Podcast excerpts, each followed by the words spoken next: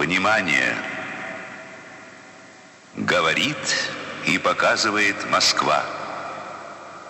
Работают все центральные каналы телевидения. Смотрите и слушайте Моskvu. Ochotnícke príbehy, prerušené a dohrané. Od roku 1975 okresné osvetové stredisko v Martine sprostredkovalo spoluprácu s Ondrejom Šulajom, dramaturgom divadla SNP. Pod jeho vedením bola v divadelnom súbore osvetovej besedy Dubové naštudovaná hra Kvadratúra kruhu.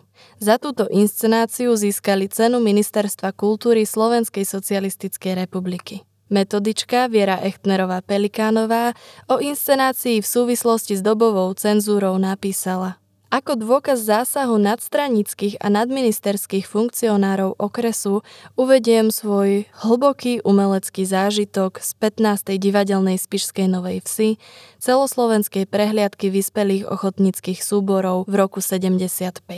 Počas divadelného predstavenia Kvadratúra kruhu mi vedúci odboru kultúry Okresného národného výboru a ideologický tajomník Okresného výboru komunistickej strany Slovenska v Spišskej Novej Vsi pretlmočili zákaz pokračovať po prestávke v predstavení. Dôvod? V inscenácii zosmiešnili komsomolcov. V scéne zasadnutia si stažky vytiahli fľašu vodky. Bola pauza, my sme sa stretli v takej porotnej miestnosti a naraz tam vletel tajomník okresného výboru strany a hovorí, a ďalej sa to hrať už nebude. On to povedal po spisky, to nechcem imitovať.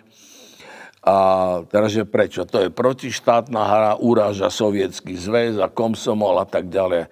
Tak Tonokret e, sa do neho pustil ako znalec ruského divadla a kultúry, potom ja a furt sa nám to nejako nedarilo ho presvedčiť. On povedal, môžete mať pravdu, ale nedovolím. A ľudia čakali. Zrazu 12 minútová, 15 minútová pauza už, už bola 30 minútová.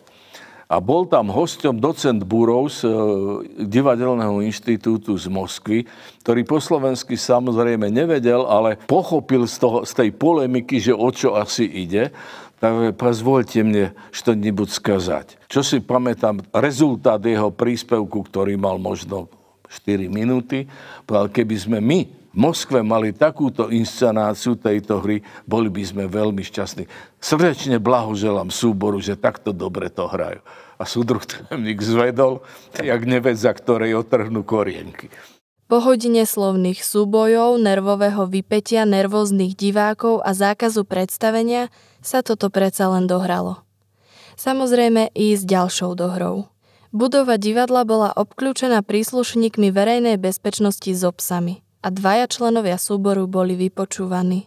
Reprízu sme zažili v máji 83 v Bratislave, v hlavnej úlohe s účinkujúcou štátnou bezpečnosťou, bez psov, ale s vysielačkami, napokyn vedúceho odboru kultúry a ideologického tajomníka obvodného výboru komunistickej strany Slovenska.